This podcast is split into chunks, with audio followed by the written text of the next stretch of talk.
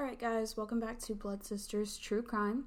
I'm Alex, and today we are doing a solo episode because Katie's been kind of busy. She's doing a move, she's got kids, she works a third shift schedule, so I'm just gonna try to keep us on track with our episode releases by doing a solo episode for this week.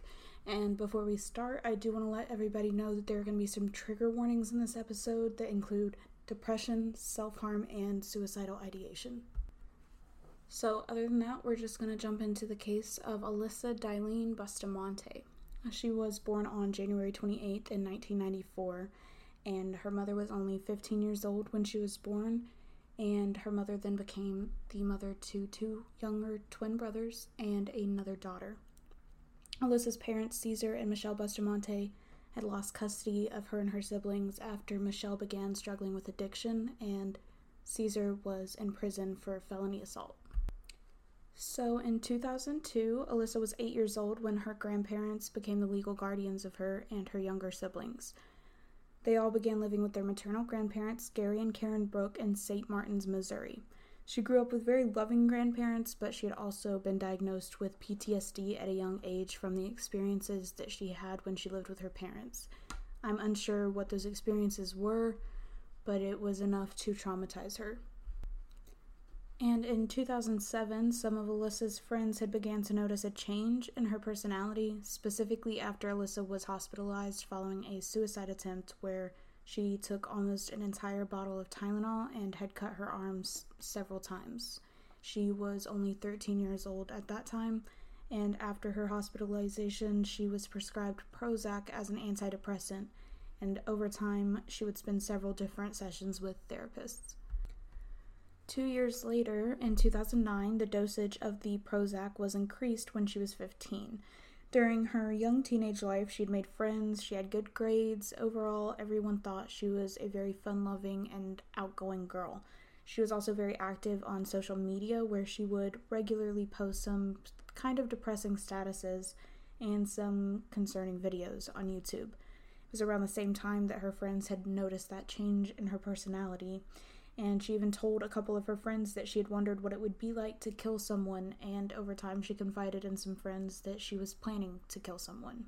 However, her friends thought it was just dark humor and kind of shrugged it off. So, among her hobbies that she listed on some of her social media pages, it included cutting and killing people.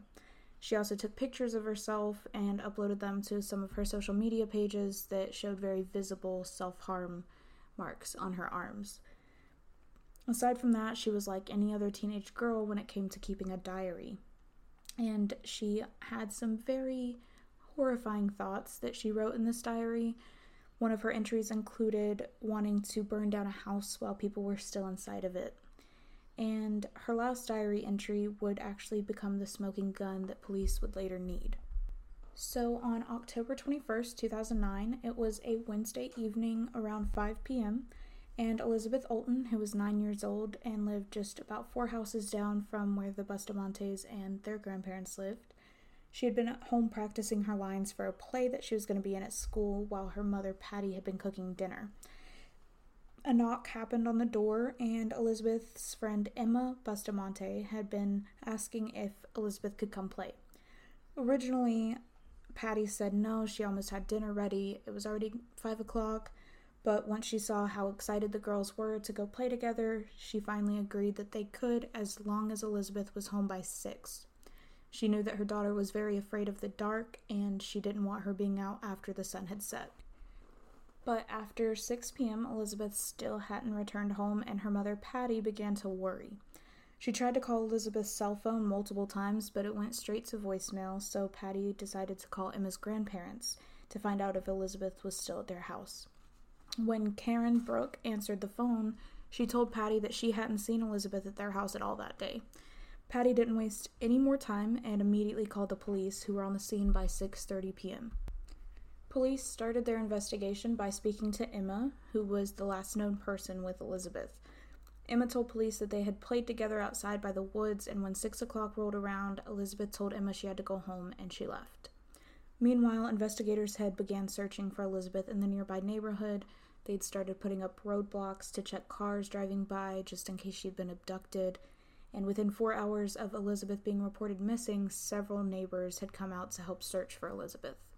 On October 22, 2009, the very next day, hundreds of volunteers had been scattered throughout the entire neighborhood searching for Elizabeth while the FBI joined the investigation. Investigators had attempted to ping Elizabeth's cell phone, which led them to an area inside of the woods, but during the search, they weren't able to locate the phone before the battery died. And during part of the search for the local vol- volunteers, one of them came across a small grave that had clearly been dug purposely, and thankfully there was nothing inside of the grave, and relief swept over all of the volunteers. And while volunteers and family continued search on foot, police acquired the phone records for Elizabeth's cell phone and realized that she'd received a call from Emma's older sister, Alyssa, on the day that she had disappeared. So investigators then went back to Emma for more information, and that's when Emma told them a key piece of information that she had previously left out. She told police that her sister Alyssa had actually been the reason she went to Elizabeth's house, and that Elizabeth and Emma had left the Oltens' house and were walking towards Emma's house when Alyssa told Emma to go back home and then led Elizabeth into the woods. At this time, Emma was just six years old. I'm sure she didn't think much of it. She just listened to her older sister and she headed back home. She also told investigators that a little while after that, she had been playing outside by herself and she ended up dropping her hair tie in a spiky bush. She tried to get it out, but she ended up getting her hand scratched up by the spikes of the bush, and when she jolted back from the pain, her foot got caught. She couldn't get her foot out, so she started calling for help, and Alyssa came to help her. She thought that she had seen Alyssa come from the house, but she was mistaken, which we will find out more so later. But Alyssa helped her out of the hole, and Emma asked her why she was bleeding when she saw that Alyssa had blood on the inner thigh of her pants. And Alyssa told her that she had gotten her period, but that it was embarrassing, and she made Emma promise not to tell anyone. So, after Emma's second interview with investigators, they wanted to speak to Alyssa, so they brought her in for an interview while her grandmother was present, since she was still a minor, and a juvenile officer as well was there as an advocate for Alyssa. Her name was Toby Meyer, and Sergeant David Rice began the interview by asking some questions that were very simple.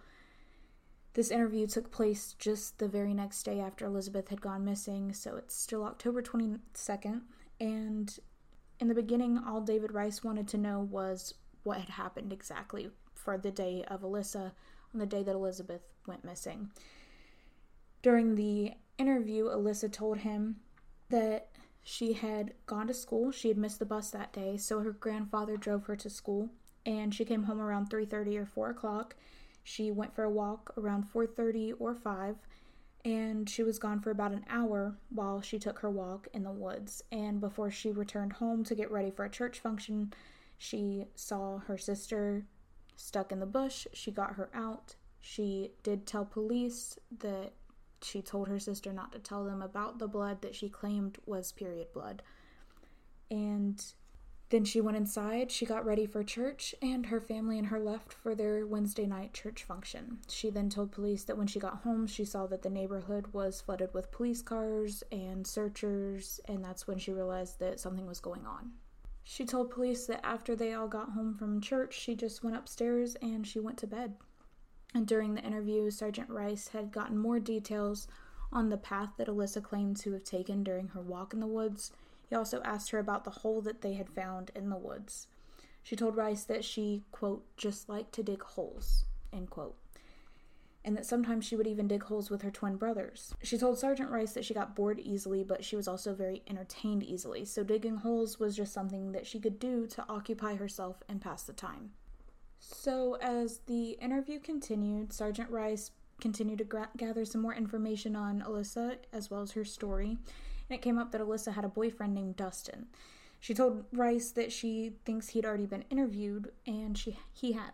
But what she didn't know was that Dustin had been interviewed and taken a polygraph test as well and the polygraph test came back showing signs of deception for Dustin. After that, he'd been confronted with the results, and he finally confessed to investigators that Alyssa had come to his house earlier that day on October 22nd. The day after Elizabeth's disappearance and had confided in him that she'd strangled Elizabeth and cut her throat. Dustin was never charged with anything, he was never believed to have anything to do with the crime. He was even showing signs of fear during his interview with investigators, saying that he was scared of Alyssa and that if Alyssa found out he had given them information to put her away, he was worried that she would come after him and his family. So, after the interview with Alyssa had been continuing, it went on for quite a while. And at about an hour into the interview, Sergeant Rice told Alyssa that they had found her diary. And he told her that if someone writes down something and then uses a pin to try to mark it out, police still have ways to find out what the original writing said. And Sergeant Rice told her that this because after they had searched her room and found her diary, that very last entry was scribbled out very harsh with a blue pen. And after investigators worked a little bit of magic, they were able to read the entire diary entry, which read, quote, I just fucking killed someone. I strangled them and slit their throat and stabbed them. Now they're dead. I don't know how to feel at the moment. It was amazing. As soon as you get over the, oh my god, I can't do this feeling, it's pretty enjoyable. I'm kind of nervous and shaky though right now. K, I gotta go to church now, lol. End quote. The diary entry was dated October 21st, and that blue pen had been used to scribble out the entire entry except for the very last sentence. Sergeant Rice told Alyssa that they needed the truth and that her diary had been read. They knew what she had written, and she stayed silent. Over a minute passed during that interview of just complete silence when he confronted her about the diary entry. And then Alyssa asked, they asked Alyssa where Elizabeth was, and Alyssa told them she didn't know. That's when juvenile officer Toby Meyer spoke up, telling Alyssa that they needed her to be honest. If she knows anything, she needs to tell them. I'm not gonna lie, the interrogation was pretty confusing just from me watching it. I do have it linked in the show notes, but it was a little confusing for the fact that it just it went all over the place. The questions he Sergeant Rice did not ask each question back to back. He would kind of trail off or try to be nice. I totally get it what he was doing, but my ADHD brain had a little bit of trouble staying with it, so I have tried to minimize it to the best of my ability.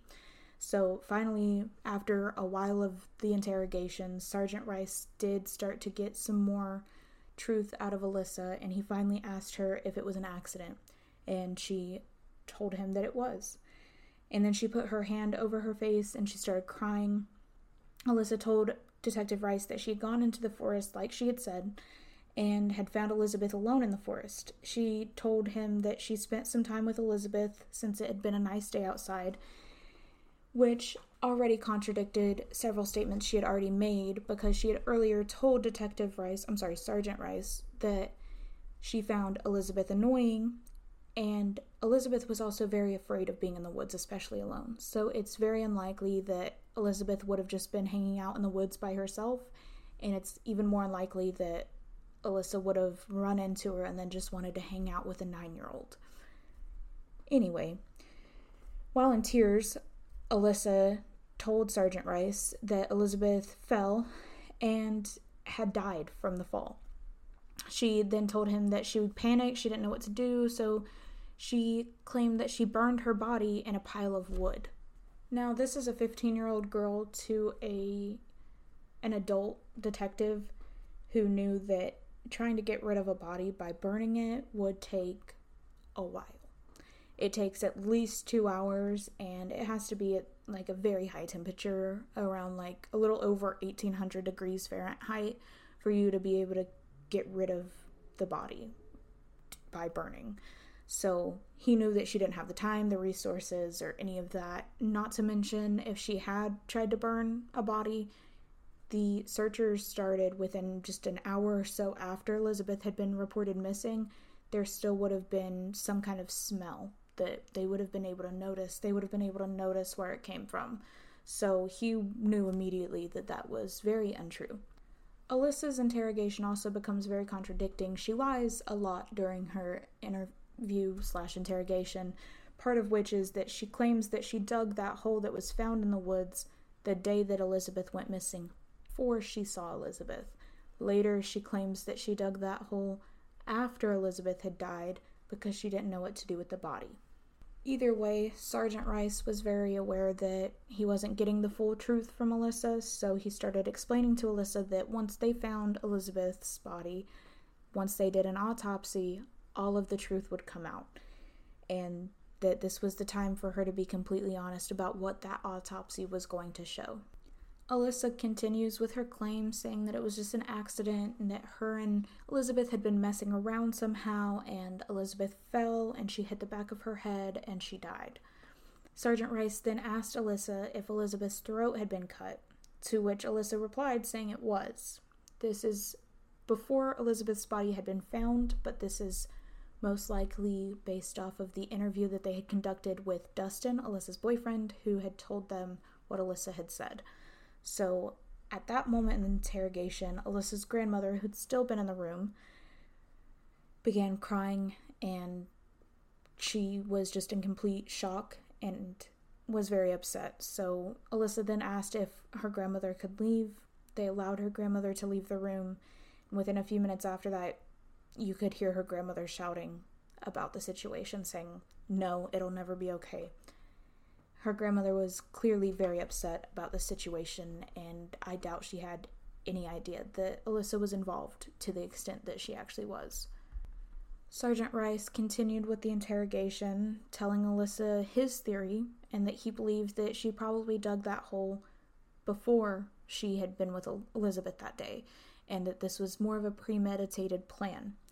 And Alyssa continued to cry and told him that his theory was correct and she confessed that she had taken a kitchen knife with her for the murder and she had left it in the sink of her house.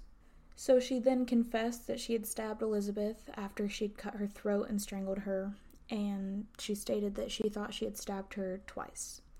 She still stuck by her earlier statement that she had burned Elizabeth's body and then scattered, quote, scattered, her remains in the creek scattered is a kind of strange word to use for this, and it's also pointed out in one of the interrogation videos that is looked over by analysts about her confession. So, thing about scattered, it kind of implies that there were ashes. And again, there's just no possible way with the short amount of time and the resources that Alyssa had and didn't have for her to have been able to successfully burn a human body in that short amount of time and then have ashes left over. So, and Sergeant Rice knew that. Sergeant Rice was not a dumb man, so he knew that and he questioned her about the rest of the details in her story that he could poke holes in, including the hole that had been dug, asking her why that was there. He knew that there was a likely chance that Alyssa had just buried Elizabeth somewhere else and they were still unable to find exactly where. Towards the end of the interrogation, Sergeant Rice had actually started to question Alyssa on whether she had help or not. He believed that there was a possibility that Alyssa's grandfather, Gary, had helped her to cover it up, asking Alyssa, you know, he loves you, he would do anything to protect you. Did he possibly help you in covering this up? But Alyssa denied any chance or possibility of that being possible because she never had his help. Genuinely, Gary did not help her with any of that. So, once Sergeant Rice finally got a full confession out of Alyssa, she did agree to lead them to Elizabeth's remains, and they found her body buried in a very shallow grave about half a mile from Alyssa's house. And once Elizabeth's body was recovered, the autopsy showed exactly what parts of Alyssa's confession had definitely been a lie. Now, I know Alyssa's interrogation is a bit confusing. Again, I have trouble keeping up with it a little bit myself because it kind of switches back and forth a lot, but I'm going to kind of do a summary real quick about everything that we know is definitely true and was actually presented as evidence in the trial. So, investigators actually presented in court that Alyssa had planned to kill and that she had actually dug that, dug that grave in the woods several days before she had actually committed the murder. And she had used her sister by encouraging her to go get Elizabeth to come over to play. Once Emma and Elizabeth had left the Olten house together, Alyssa sent Emma back to their own house and took Elizabeth into the woods, telling her that she had something cool to show her. And once she had Elizabeth further into the woods, she attacked her by strangling her, she cut her throat, and she stabbed her with a kitchen knife eight times. She then buried Elizabeth in a shallow grave and covered the disturbed dirt with some leaves. Her body had never been burned like Alyssa had previously claimed I think that was just her hoping to throw them off or hoping that they would stop maybe looking for the body so that there wouldn't be a body for evidence. Either way, the body had never been burned, and it was pretty clear that there was no way for it to be burned. Anyway, Alyssa was charged with first degree murder and she was tried as an adult. She answered a plea of not guilty despite her confession and having led investigators to the location of Elizabeth's body. But there had been a motion filed by Alyssa's attorneys to suppress the confession since Toby Meyer, who was the juvenile officer that was in the interrogation room, was there to act as an advocate and support for Alyssa when she cut in and told Alyssa that she needed to tell them the truth if she knew anything it was out of her jurisdiction. She was not legally allowed to partake in any part of the questioning in that interrogation or interview. She was supposed to be there strictly as a juvenile advocate.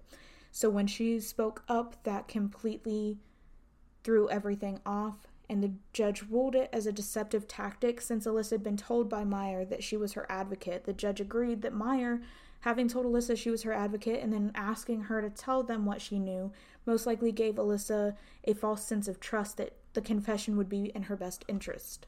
So, due to the mistake made by Toby Meyer, most of the video confession and transcript were inadmissible in court. However, two years later, Alyssa ended up changing her plea once her attorneys explained to her that she was facing life in prison without parole if she was found guilty by a jury for the first degree murder charge. So she accepted a plea deal and pleaded guilty to second degree murder and armed criminal action. Her attorneys had argued for a sentence that was less than the life in prison, claiming that the Prozac Alyssa took made her more prone to violence. But regardless, on February 8th of 2012, she was sentenced to life in prison with the possibility of parole for the second degree murder charge and received an additional 30 years for the armed criminal action charge. Several months later, the U.S. Supreme Court had ruled in a separate case that juveniles cannot face automatic life sentences without the possibility of parole. After this ruling, Alyssa got a new attorney, and in January of 2014, she filed a motion and testified in court saying she wouldn't have ever accepted that plea deal if she had known that there was a possibility that the Supreme Court would be changing the law for juvenile sentencing with life in prison. Her original attorney, Charles Moreland, had also testified at this motion, stating that they had made Alyssa very aware of the pending ruling by the Supreme Court. The judge, who also ruled over the murder trial for Alyssa, stated that Alyssa would have pleaded guilty to the lesser charge regardless of the advice from her attorneys, therefore, her testimony was not credible. Also, in 2009, there was a an earlier hearing for Alyssa's trial, and that was when Sergeant David Rice had also testified that Alyssa had not only confessed to the murder, but she had also told him, quote, I wanted to know what it felt like to kill someone, end quote. So Alyssa's sentencing required that she spend at least 35 years in prison before she could be eligible for parole. However, on July 14, 2021, a new Senate bill was signed by Missouri Governor Mike Parson, and it went into effect on August 28, 2021. Senate Bill 26 modifies several different provisions, including juvenile parole eligibility. Quote, this act provides that any offender sentenced to a term of imprisonment amounting to 15 years or more, or multiple terms that amount to 15 years or more, who is under 18 years of age at the time of the commission of the offense, may be, may be eligible for parole after serving 15 years of incarceration, regardless of whether the case is final for the purpose of appeal. Such person may be eligible for reconsideration hearings in accordance with parole board regulations. End quote. That means that Alyssa Bustamante will no longer have to serve the original 35 year requirement before she can be eligible for parole. In fact, Alyssa only has to serve 15 years and is actually scheduled for a parole hearing in July of next year in 2024. So, the National Organization of Juvenile Murders has created a petition on behalf of the Olten family to repeal Senate Bill 26. This petition states that this law will force victims to relive horrific crimes. It also states that by allowing criminals such as murderers, rapists, or etc., to be paroled after 15 years demeans the crime. If you're listening and you agree that the petition needs to be repealed, by Senate Bill 26 in Missouri. I have linked the petition in the show notes. So if you would like to sign that, you can. They have about 3,700 signatures out of the goal of their 5,000. So aside from that, our episode kind of ends there. I've I'm a little iffy on this one, I think, because she yes, she was young, you know, like she was 15, but at the same time that was a very brutal murder with very little conscience behind it. So, let me know what you guys think, and thank you all for listening. Please follow our podcast and our Instagram to help us out, and we will be back next week, hopefully with Katie. And everybody stay safe.